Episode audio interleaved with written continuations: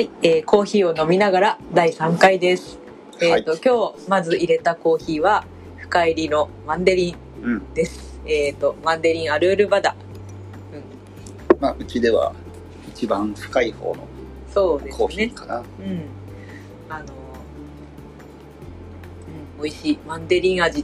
まあ、昨日も語彙が少ないなと思って申し訳ないんだけど、エチオピアっぽいとかで、うん。で、これマンデリンっぽいとか言って、でもマンデリンって、あの、インドネシアなんだけど、コーヒーって大きく分けてアフリカうん。うん、と中南米っていう大きい大陸があって、うで、まあ、その中間に、なんか、中間っていうか、まあ、アジア付近だけど、ん。うん。インドネシアなんだよね、これは。そうですね。で、あの、中南米は中南米、アフリカはアフリカで、なんとなく、まるっと似た雰囲気があるんですけど、そうそうそう。そのどっちとも違う路線を行くマンデリン。マンデリン。うん。何なんだろうね。まあ、土とか気候とかの違いなんでしょうけどね。うん。なんかこう、独特の舌触りというか、なんかこう、大地を感じさせるような風味とかって私表現してますけど、うん。なんか土っぽいっていうの？なんかこう、そう。まあ、インドネシアって海に囲まれてるから、なんとなくだけど、うん、泥っぽいような気候土壌をちょっと感じる。うんなんかでも料理の料理研究家のお友達に言われたけどうん。泥っぽいって美味しくなさそうって確かにと思って、ねだよね。だからあえてそこから私は泥っぽいという言葉は使わなくしました、うん。まあ、そのうちうまい表現を探そうかな。すごい美味しい。深くて。すごく美味しいんです、うん香ばしくて。うんこればっかり飲む人もいるしねそうそうそう。うん、というわけでまあ今日はコーヒーの話はこんなもんにして、うんまああの脇の話を話そうかなと思うんですけど、はいあのオーディオブックで「貧乏入門」っていう本を今聞いてまして、うん。そういうの好きだよね。す なんでそそういうの好きなんじゃなくてまあ、うん。どういうことなんだろうって思うじゃないですか、うん貧乏入門って。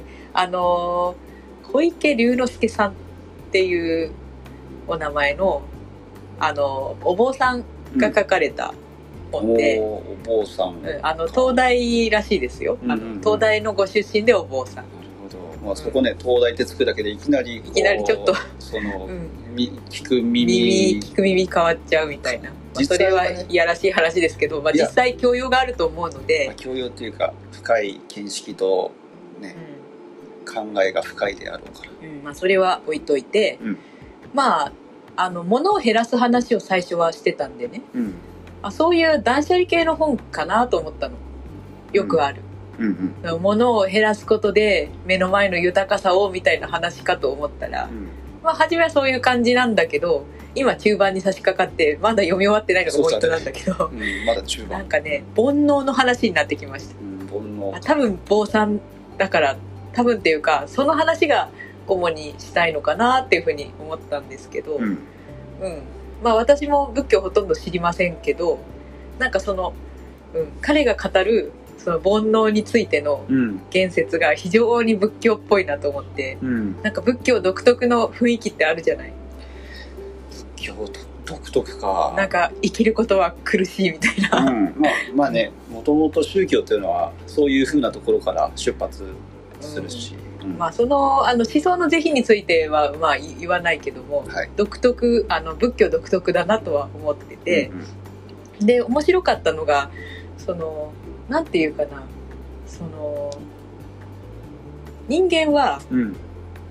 苦を感じることはできるけどうん。快を感じることはできないっていうことを言っててえ？そうなんだえ？って思うじゃん。確かに。その快って感じてるのはうん。苦だったものがちょっとマシになってその落差であ気持ちがいいって感じてるに過ぎないみたいなことを言っててへへーって思ってだから何か物が欲しい欲しいって言ってえうん。まあ、広告とか見てでなんか足りないって感じてたでそっから買ってあ満たされたっていうのが気持ちいいみたいな。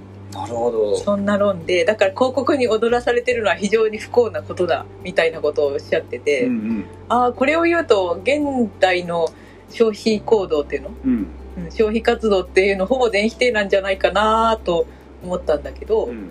うん、まああのーまあそそこまでは言い切らないんだけど、うん。多分そういうことが言いたいんだなって思ったんですよね。確かにね。なんかこ何かをこうなんだろう頑張って満たされないものを満たした時に思うのがもう満たされたからなんか満足しちゃったっていう風にうん。何度もなった経験があって、そうだからなんか満たされてること自体よりはこう潜って達成したみたいのがこうああ手に入れたみたいな感じなんだなっていうのは経験的にあるので、うんうん、まあ、それは変な話だ男女の恋愛だってそうじゃないですか。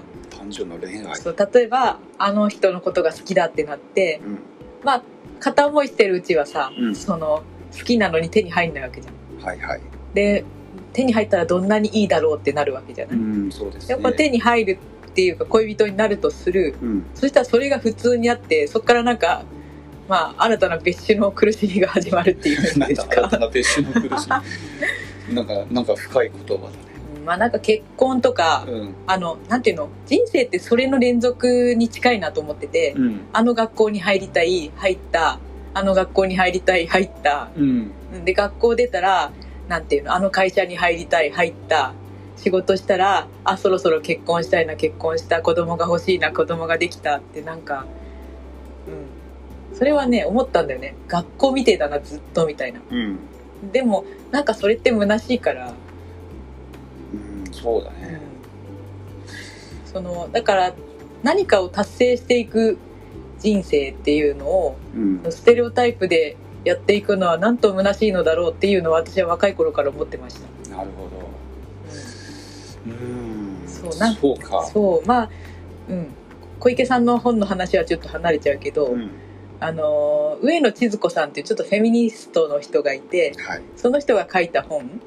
でタイトルだけ覚えてんだけど、うん。またこういうの,うん、はい。あの「学校化する社会」っていう本のタイトルを、あのー大学の書籍部かなんかでうんうん。これやばいと思ってつい買っちゃったんですよ。そうなんだ。う学校化する社会。ん、だからさっき今私が言ったようなことね、うんもう学校行くのも大学行くのも就職も結婚も子供作るとかそのそのなんかいちいちそのライフステージでさうん。達成するべきステップみたいなものがあってそれをこなさないといけない感がある世の中っていうのがすごい学校みたいっていう私の感性にすごい当たったんですよそのタイトルが。タイトル。中身はな中身は中身は覚えてないけれど覚えてないな。覚えてない あでも上野千鶴子さんにしてはそこまでフェミに寄ってない内容だったような気はしますけど、うん。うん。ええ。まあ確かにね。そもそもだけど学校って社会の縮図みたいなところでさうん。社会で大人になった時にそこを担えるように練習する場だからそのまんま掃除系でねこう縮小っていうあかあそうなんでしょうよね。そのための訓練場みたいな意味合いは絶対にあると思うし、そうね。まあ私あの中学から私立だったんで、うん、あまりその嫌さを味わってなあのなんていうのみんな内心とかめちゃくちゃ気にするんでしょ？公立の人って。内心。まあだからあのお行儀悪いことするといい高校への切符を奪われかねないみたいな。うんうん。ものすごい俺は気にしてたけど、うん。うん。そうなんかそういうのもすごくそのいやらしさっていうの、うん、うん。まあ、社会の掃除系かなと思うんですけど、あのねもう打算。そう、うん、計算して。そういうところも。なんかきっとね私がそういうところにいたらめちゃくちゃ反発心を覚えて生きづらさを感じたと思うんだけど、うんよっちゃんはねそれを全て分かりきって打算を貫くことができる人だからなんかすごいなと思うんですけまあ、うん、分かりきってっていうよりは望みを叶えるためのう戦略みたいなんそうもだねんだよね。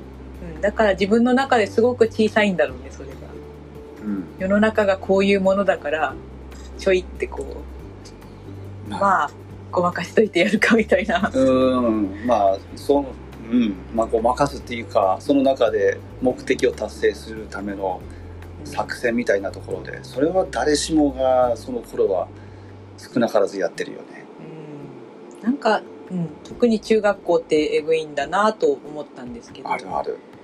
まあ私体験してないんですけど、うん。あの私立中には私立中のいやらしさはありまして、うん。まあ、それは今日はもう、うん、語らないけど、そうだね。うん、というとこで話戻そうかな。うん、なんだっけ？なんだっけ？貧貧乏じゃなくて貧乏入豊門まあかさだっけ、豊かさとは何かとか、うん。うん。まあその仏教でできるそのぼ煩悩に対してできることは、うん。そのうんなんて言ってたかな。うん。その意識の動きうん。もういやおうなしに動いてしまううん。なんか人間のその煩悩の仕組みを意識的に止めることだみたいなことを言ってたかな。止めることか。まああの工事の意味での煩悩のコントロールなんだと思うんですけど、うん。で今の若者ってなんかこう装飾系とかさうん。欲がないとかって言われるけどうんあれはおそらく欲がないのではなくて初めから諦めて蓋をして、うん、なんか万の煩悩に実は支配されているのではないでしょうかみたいなこと言っててうん。あそれはそうかもしれんってかなり思って、うん、この人というかまあ人生観とかその本に漂ってるうん。雰囲気は暗めだけどやっぱ頭いいなみたいな、うん。うん、かなり真実だと思いました。うん。うん。なるほどね。そうまあ私個人としてはそういう思想っていうの？うん。そのなんかちょっと世の中を車に見ちゃってるというかうん。あんまり好きじゃないんですけど。でも煩悩ってこう煩煩悩ってなんだっけ？なんだろう煩悩って、煩悩。例えば欲望だったりとかすればうまあ欲望を持ってそれをなんだろう頑張って満たそうとするっていうのはんうん、結構楽しいしやりがいがあったりするけれどもそういうものよりももうちょっともうちょっと違うのかな。いやそれも含めてそれも煩含めて。悩ででおそらくそれに踊らされるっていうのが、うんうん、まあ、この世に生まれるという苦行なんだと思うんですよ、なるほどね。うん、なんて言うと暗いじゃない。うん。うん。そうなんかすごい仏教っぽいなって思ったんだけど、うん。まあ人それぞれだよね。この世界をどう捉えるかって俺なんかあのこの世界って結構楽しく見える方で、うん。まあ、私もそういうタイプで、うん。まあどっちかっていうとその今言ってきたようなことってうん。割とメカニズム的には真を真実をついてるなと思うけどうん。ただ言葉としてもうちょっと楽しいものに置き換えたいですよね。せっかく何十年か生きるのでね。そうだね。うまあ煩悩まみれでもいいかなぐらいに思っちゃうんだけど。んうん例えば、まあはーちゃんなんかはあのなんだろう。うーんとな何をもってうん幸せと感じるかっていうか豊かと感じるかっていうのはなんかある？うん、改めて聞かれるとねなんだろうって思いますけどうん。まあお友達かねやっぱり。なるほど。いいね。お友達、ねあの、うん、仲間がいたりうんうん家族がいたりっていうのが一番かなと思います。なるほど、まあ、だからこういうコーヒー屋開いてるし。そうね。少なくともあのなんていうかな。お金とか物とかではないんです私は。うんそうだよね。うん。まあ人かな？友達。うん。コミュニティみたいな。コミュニティみたいなところに豊かさを感じるので、うん、でもそれも煩悩だと言われればあの承認欲求だと言われればまあそうかもしれませんよ。うん。だから別に煩悩があろうがそれは人間人間そのものだろうからね。うん。そうじゃなかったらきっとうん。石か、えー水かうん。風かうん。植物は俺煩悩あると思うな。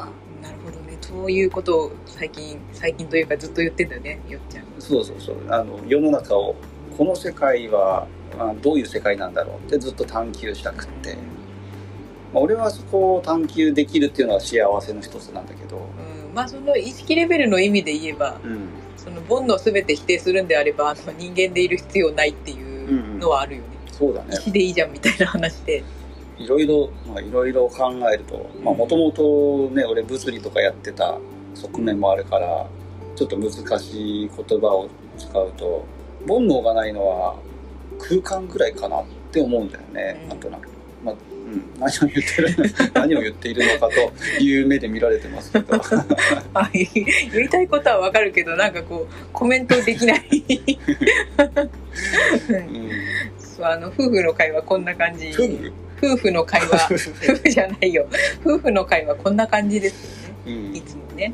そうそうそう。だからでもホームホームがあることはすごい大切なことだからうまあ一つ俺なんかであればね豊かさといえば、まあ、家族があってコミュニティがあってでその中で余裕を持って世の中を研究できたらいいなっていうのがんうん。